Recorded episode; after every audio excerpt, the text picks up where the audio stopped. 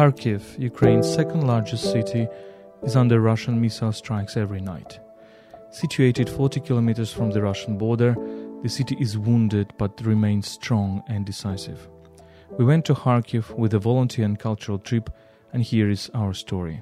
You're listening to the podcast Explaining Ukraine by UkraineWorld.org, a website in English about Ukraine.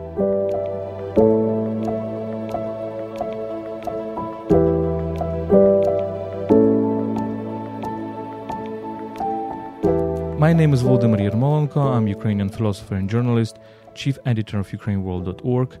My co host is Tetiana Ogarkova, who is in charge of international outreach at Ukraine Crisis Media Center. Ukraine World is brought to you by Internews Ukraine, one of the oldest and biggest Ukrainian media NGOs. Before we start, let me remind you that you can support us on Patreon, patreon.com slash ukraineworld. We spend the majority of your donations to help Ukrainian defenders and people affected by this war. We did this in this trip to Kharkiv too. Patreon.com slash UkraineWorld.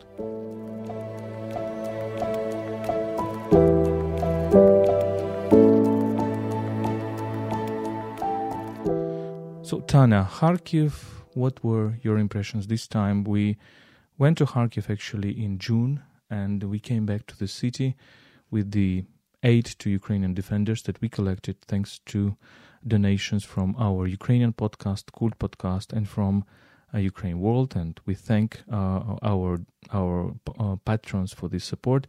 We brought we brought important things for the our defenders: the electric gen- generator, the optical equipment, and we've met a lot of people. And we traveled also in the Kharkiv region. So, what your what's our, what are your impressions? Yes, indeed. Uh, first of all, thanks a lot for all the patrons of our podcast to support us because we we try to use all your we use we do use all your money for this military aid. This is extremely important. Mm, we've been to Kharkiv in early June, and then we revisited the city in the mid of August. So, and there is a kind of uh, important difference between two trips because. Um, in June, there was a kind of a counter attack of the Ukrainian army around Kharkiv, and Ukrainian troops were almost on the border, the Ukrainian-Russian border.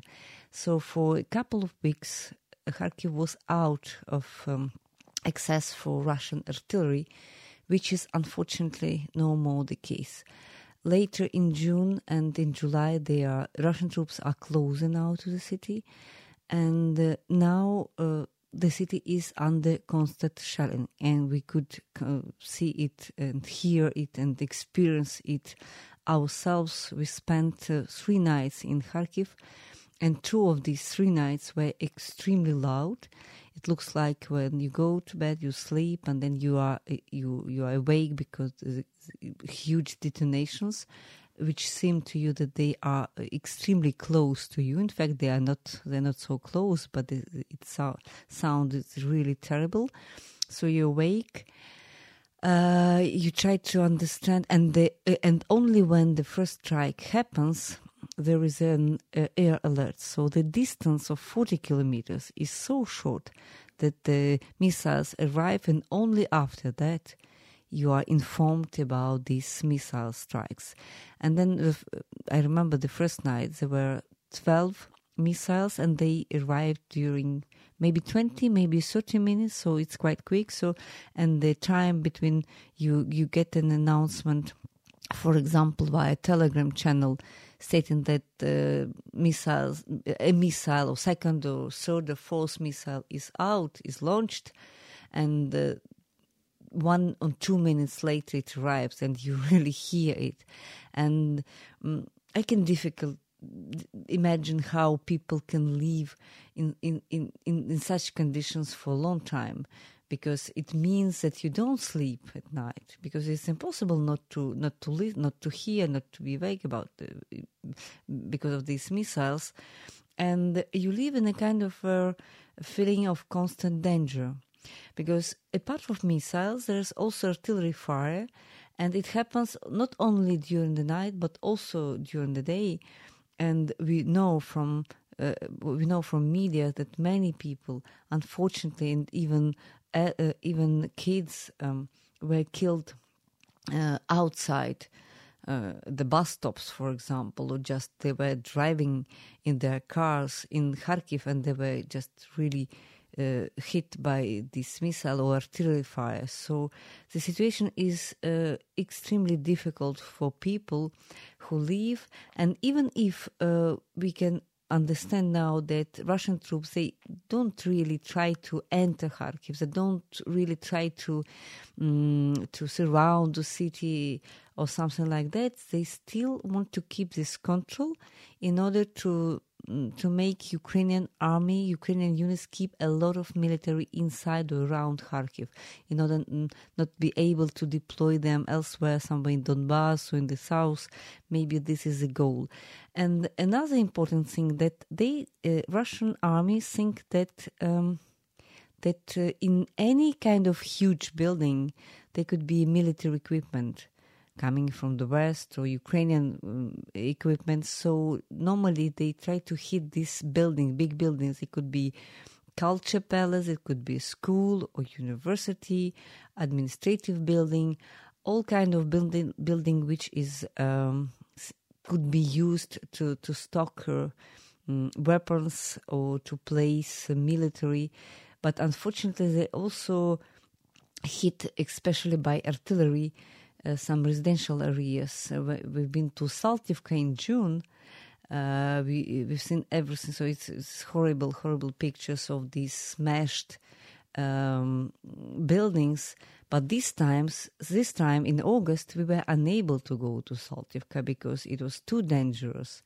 Uh, we, we had some plans to go to Saltivka, but at that time there, were, there was an air alert and it was mm, really risky to go there. Not only air alert, but there was an actual strike, and uh, unfortunately, people died at this time.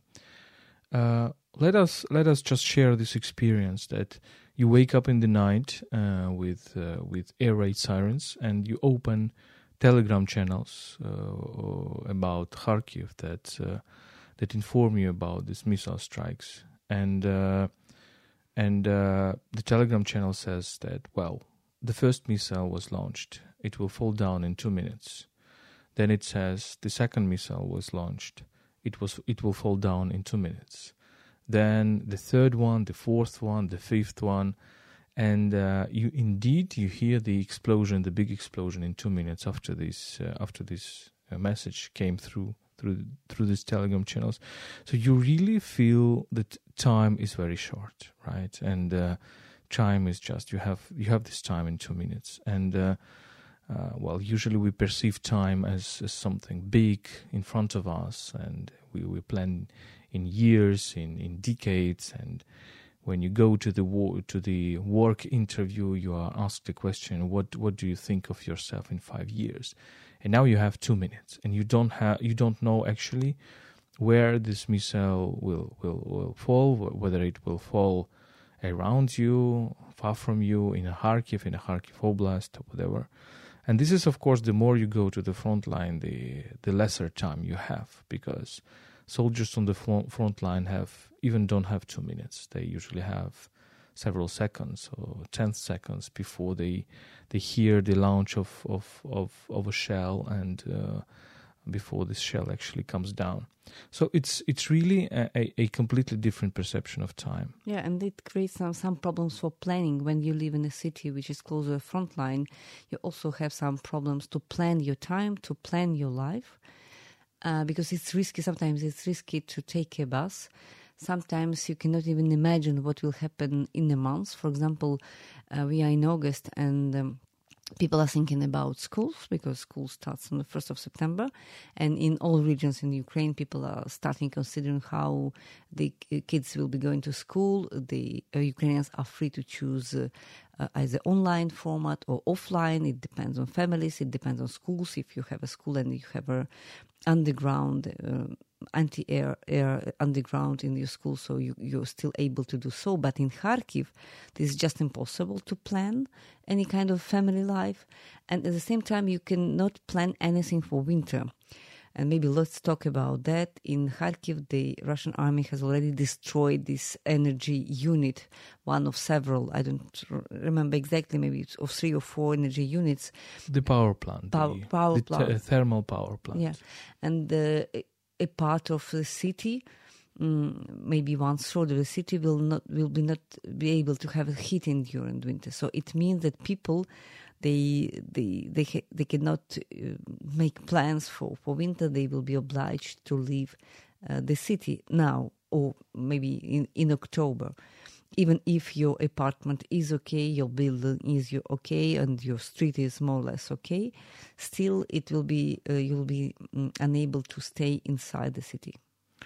The lots of stories we have heard uh, when the chance, or maybe angels, or maybe God, has saved uh, some people's lives. Let us share this story about a man in this volunteer center that we have visited, uh, whose car was actually smashed. Uh, there was there is no uh, back glass, uh, and he was telling us on this story that and and it was it, has um, several holes from bullets or from uh, from the fragments of the shell. And he told us the story that uh, he was traveling near this Kharkiv ODA, the Kharkiv uh, regional state administration. Uh, you probably remember that on the 1st of March there was this missile attack on this building, and uh, there are uh, horrible, horrible video, horrible footages how this missile just went into the building and uh, completely destroyed it. And um, actually this man was just driving next to this building and there were fragments of the shells. And what saved him is the cabbage that he bought on the market and was bringing to this volunteer center the the the, the, the big number of these cabbages which were uh, behind him on the on the back on the back seating of his car. I imagine that it was just going until until the ceiling and just these fragments went into this cabbage and saved his life because he was he was driving. And uh, yeah the, these are the stories uh, we have been told sometimes you hear the stories that the shell was just coming next to you to the uh, uh to the room next to you or something like that, right? Or maybe let's talk. Let's tell the story about our friend and editor in Kharkiv who is still here, and we arranged a meeting with him, and we tried to postpone the meeting for maybe ten or fifteen minutes. But he he said he was extremely busy. Uh, he didn't have time because he had to go and to verify and to clean up his. Uh, uh, his uh, mm, enterprise after the night shelling because his printer was damaged. He was print- he's printing books, and imagine he says, "I'll be busy with cleaning up all this uh, mess after." The night shelling. So it, it's extremely real when you talk to real people and they tell you that they they are busy with all this kind of and, and he said I, I was lucky nothing is really damaged only printer so um, building is still here so, but it, it, it feels differently when you, you look at these people and, and you understand that a huge part of their time um, they, uh, they, they pass trying to survive. We went also to the region and uh, we visited several villages with these wonderful volunteers from the center Dobrochinets. Dobrochinets means uh, the those those people who make good, uh, who made who bring good to, to, to the to the other people. So they're regularly collecting the humanitarian aid and then they go through around these villages where different people live and uh, we were surprised to see many children. Because these volunteers also the volunteers the, the writers that we have brought in our family bus family minivan we have made this trip with PEN Ukraine an organization of writers and human rights defenders and uh, these these writers were just playing playing with the kids, doing some master classes, and uh, it's incredible to see these kids really very close to the front line, very accustomed to the shelling, and um, well, ordinary, smiling, bright, interesting, vivid kids. But at a certain moment, we have seen two fighter jets uh, flying over us. Uh, we actually assumed that they were Ukrainian fighter jets, but uh, uh, these kids just uh, mechanically, automatically uh, fell onto onto the ground and just protect their heads with their hands because they were taught, of course, to, to do that. And so these reflexes, which are uh, among the children, they are they are there, of course, and uh, these are the children that experience this war, and for, for whom this war is just just an ordinary ordinary thing. But when we ask the parents why why you staying here, uh, some of them are actually either from the villages uh, which are much closer to the front line and in which or through which this front line is going on, for example, Derkachi or Tsirkuni or some others. Other other are saying that look, we we had an opportunity to stay in Kharkiv. We have ap- apartments there, but it is much more dangerous to be in the city than to be in the villages. That's true. And we also visited a school in a village extremely close to Kharkiv, maybe some five kilometers from Kharkiv. And we are, we talked to the, to the director and asked how the, how the schooling will be going on. And she explained out that according to what she knows, um, uh, only around 30% of pupils left Kharkiv. So most of them are still there. And if, if you talk about teachers, uh, maybe 90% of uh, teachers are still in Kharkiv um, even not uh, not in the western Ukraine. So most of people are there, but they will be unable in any case to organize an offline learning.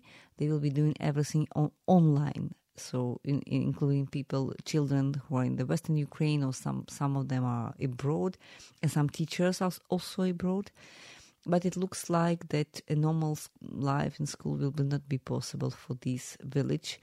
Um, my impression was also that there are a lot of a lot of kids in villages, but not at all, no kids inside Kharkiv. And my idea, my guess is that uh, parents are trying to put them outside the city because they do know that Russians try to hit uh, some kind of military objectives. Sometimes they're mistaken.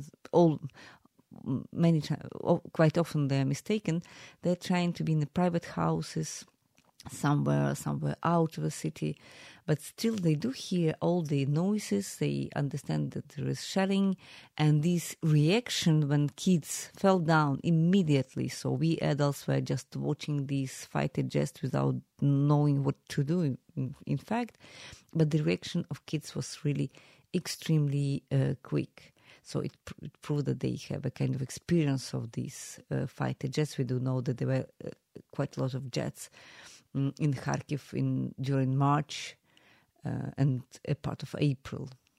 It seems that now the Russian jets are not flying uh, too much on the Ukrainian territory. They're afraid of Ukrainian air defense systems, but the helicopters do fly and launch rockets and and come back. So this is what what what we have been told. Uh, Maybe another story which describes how people feel inside such a city is a story of our cameraman who went with us uh, during this trip. His name is uh, uh, Sanya Jant. And uh, we were sitting in a restaurant, and he went out for, he said, for five minutes to buy cigarettes.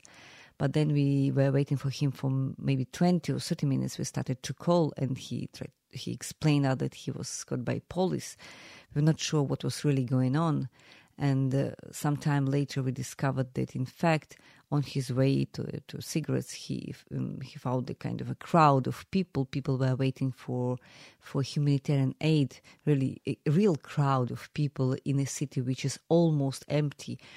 Mm, and he started shooting, just, just, filming that. For, for he had some idea. Not shooting, filming. Uh, yes. filming how to how to tell this story. And at that very moment, police approached because he was filming uh, he was filming a, a, gathering, a massive gathering of people, which is perceived in Kharkiv like extremely dangerous. So somebody is trying to to film and maybe to communicate to somebody and says there will be missile uh, strike or, or, or yeah, people are really afraid of what is called navochiki. Uh, that means the people who uh, correct the fire or who bring the information to the Russian army. And we were told that there is some kind, some number of people seems to be still in the city uh, who are really helping the Russian army. Therefore, yeah, it is it is quite tricky to to film something in Kharkiv because he can be really under suspicion of the of the police.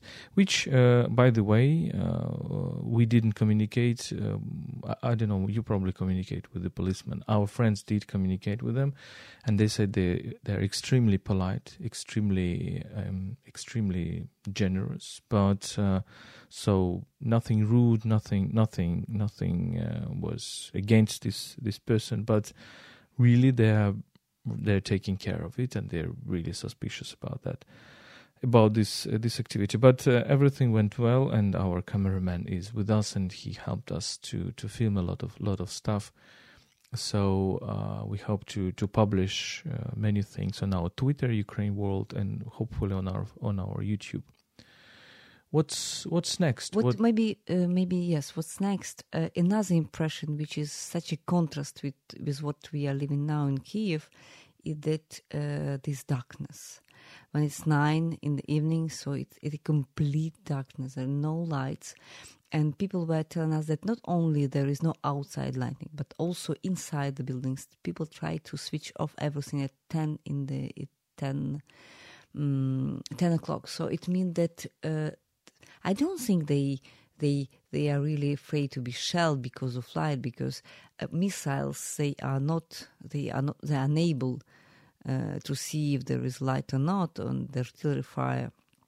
I guess uh, it's not using fire, but but there's a kind of fears inside the city, and when you walk, and we even or if you drive inside this complete darkness, it is something surrealistic. Uh, and dangerous as well because you don't see anything when you drive inside city and especially if this is a city you don't know well.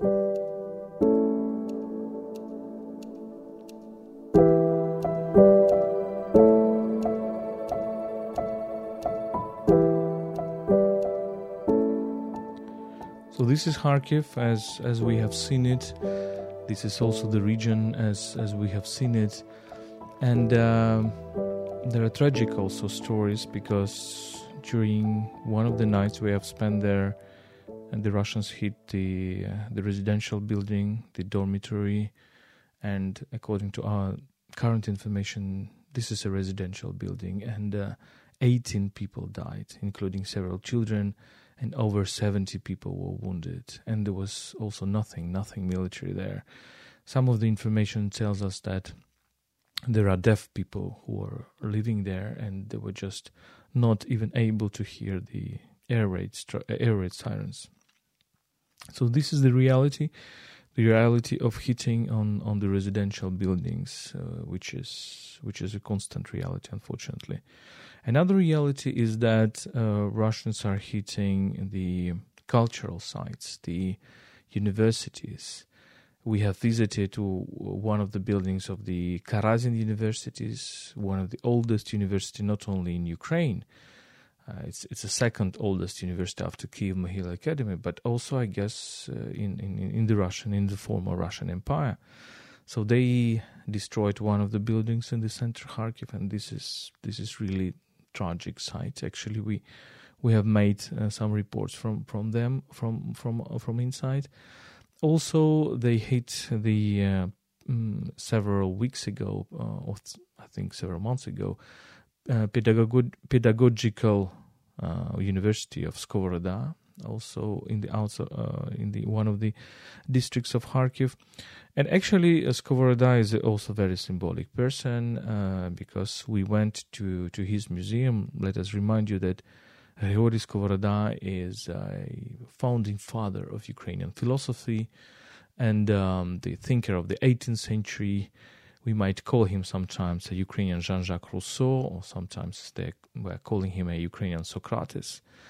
Uh, Socrates. And um, he's a really remarkable man. And uh, uh, he's also call, called a wandering philosopher. He He's a person who would renounce all these career possibilities, all this kind of uh, all these um, temptations of life.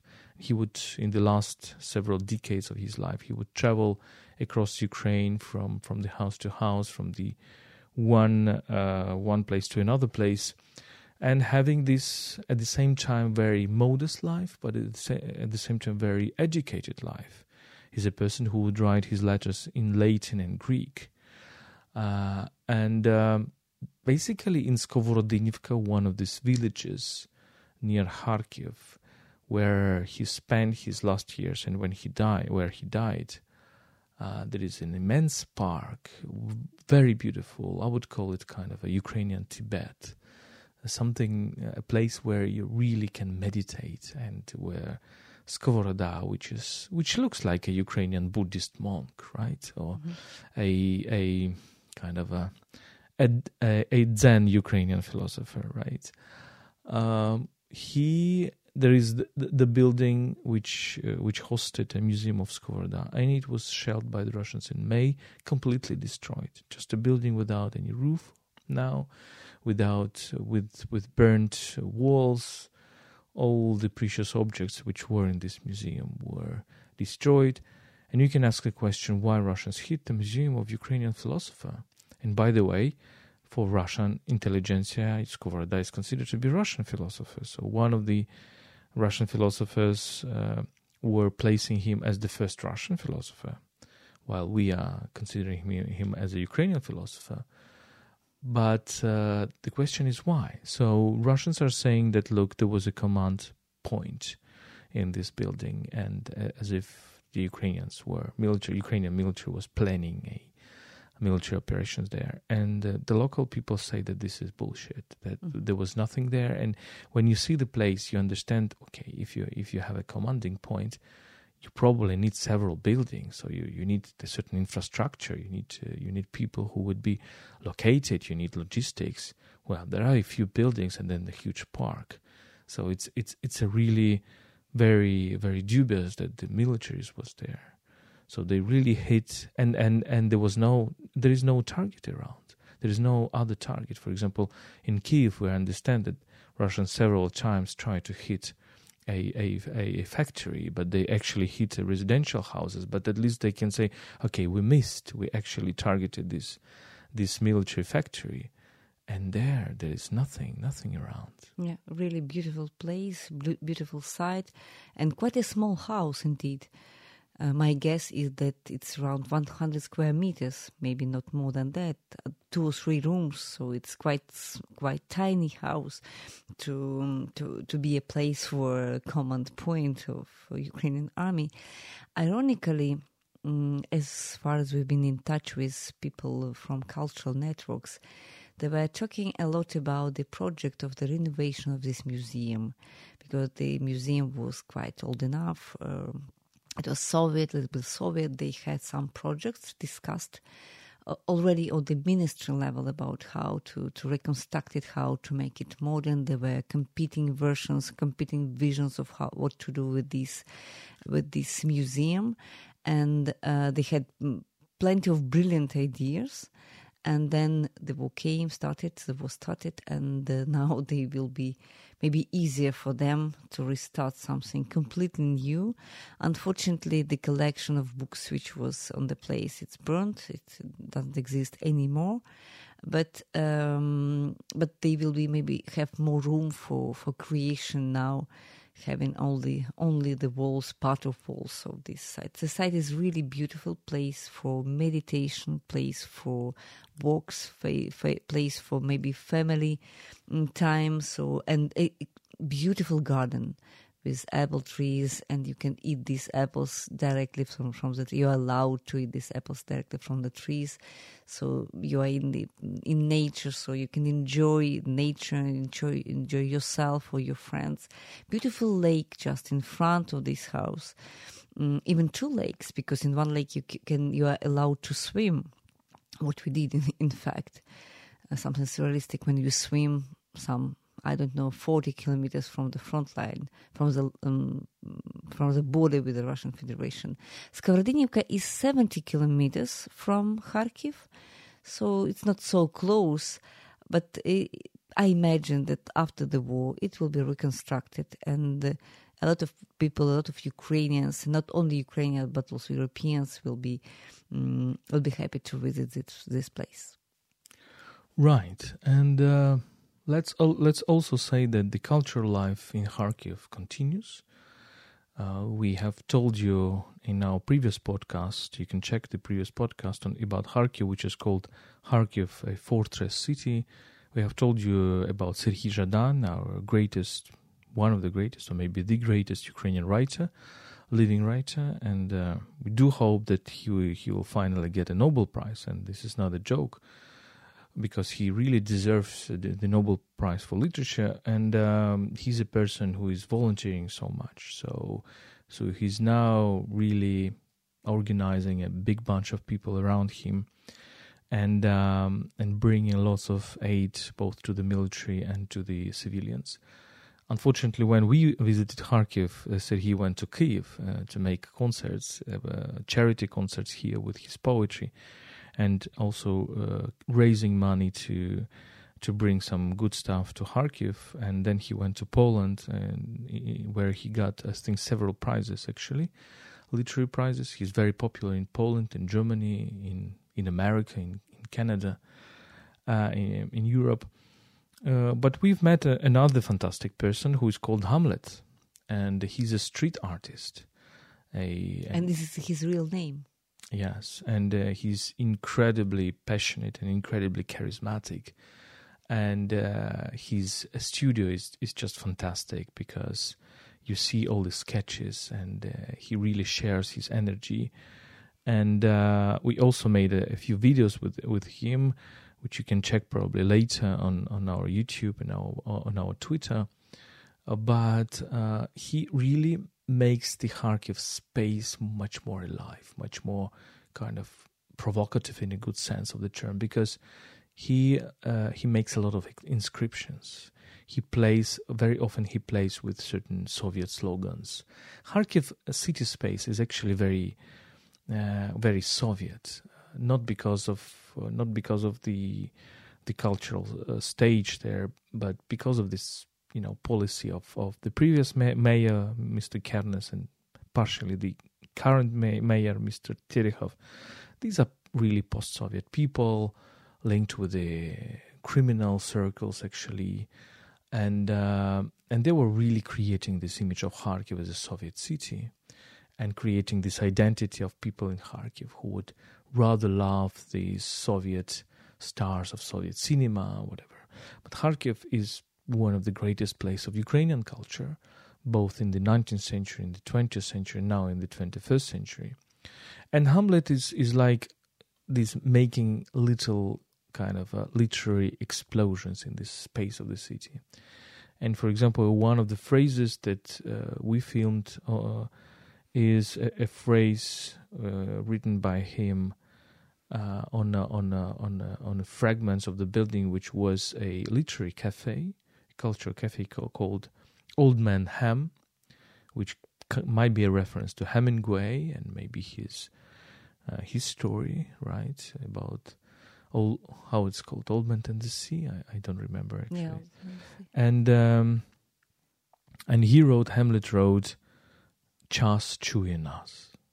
So you can you can feel the the poetry of these three words, Chas Chuje nas And there is rhyme also, but it actually means time hears us.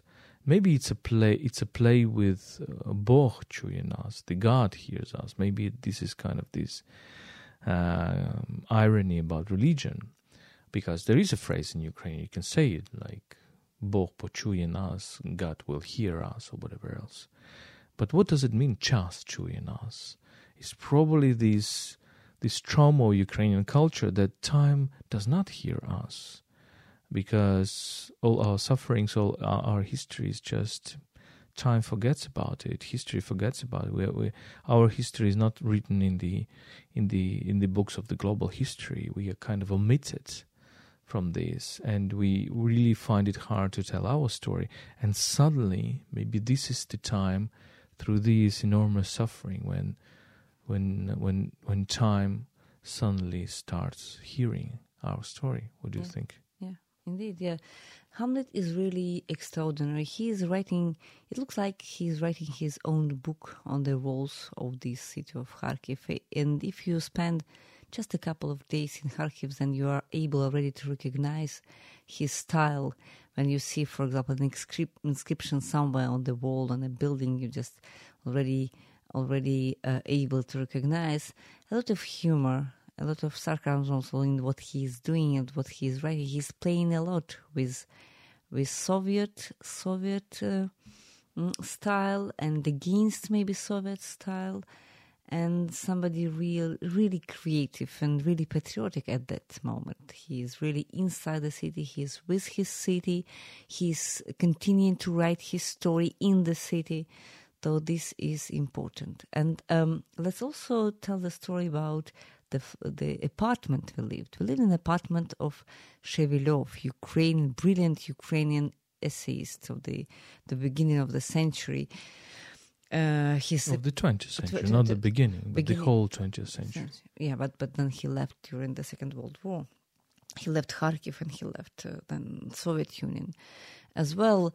And this, um, we were told the story of these new buildings uh, of the early Soviet time, because before the Soviet time, Kharkiv looked like a provincial, not small, but uh, town with a, maybe two-story buildings, three-story buildings. That's all. But then, at the, the beginning of Soviet time, they started to construct a lot of these multi-storied buildings and for example Shevelov and also the um, Budinok Slova. Budinok Slova it's a place where all writers, all writers, also Soviet, Ukrainian writers were living in 20s um, because they were given these apartments to, to, to live and to create and a lot of famous Ukrainian writers lived there. For example, Khvylyovy, who, who was a leader of a whole generation Mm, uh, so, and these big buildings, they started to change this this this architecture of the city uh, with constructivism. So we also know Derzhprom, Gosprom in Russian. These uh, huge buildings, which I kind of image uh, postcard of uh, of Kharkiv now. So it changed uh, this image of Kharkiv as being provincial, like close to village, into kind of industrial industrial image of Kharkiv, and it still has this this uh, industrial mm, dimension of the city now. So to conclude, to conclude, uh, Kharkiv has this double identity uh, because it it has an identity of of the Soviet city uh, and uh, maybe even avant-garde Soviet city, which is deeply connected with avant-garde Ukrainian culture of the 20s. But then this identity, uh, leftist Ukrainian identity, leftist Ukrainian story, the story of Ukrainian socialism, it's a, it's a very interesting thing as well to study. It was also erased by the Soviet propaganda, by this Russian Soviet imperialism, and now it's kind of a bringing back this Ukrainian identity despite all this, and maybe this horrible war is actually pushing many people in Kharkiv to to rethink their lives and to to rediscover the Ukrainian identity. Maybe this this will also be one of the consequences of this uh, of this horrible war. But of course, we wouldn't we wouldn't want it to be that way. We, we would want it to be in a different way without this this horrible war. But Kharkiv is a place of this a, a city fortress, yes, and uh, Kharkiv Zalizo beton we say, and and these people say, and we even have these T-shirts. How you translate it? Kharkiv iron and iron and metal. Uh, no, iron mm. and um, uh, iron and stone. Let's say mm. this, and mm. iron and concrete. Mm-hmm so this is this is this image of this city of this strong city and wonderful people who are who are living there and despite this all this shelling this was a podcast explaining ukraine by ukraineworld.org a website in english about ukraine my name is Volodymyr Yermolenko. I'm chief editor, editor of Ukraine World. My co-host is Tetiana Ogarkova, who is in charge of international outreach at Ukraine Crisis Media Center.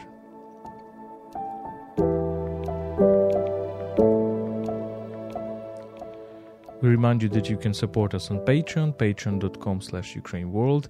we spend the majority of your support to help Ukrainian defenders and to help people affected by this war. You can follow us on social networks on Twitter, Facebook, YouTube, Google Podcasts, Apple Podcasts, wherever you get your podcasts. Don't forget to subscribe, to like what we do, and to share this content with your colleagues and friends. Stay with us and stand with Ukraine.